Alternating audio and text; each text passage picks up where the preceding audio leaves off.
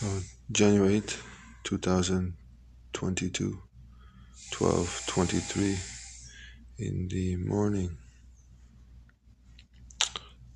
I have something prepared for you. Arrivederci.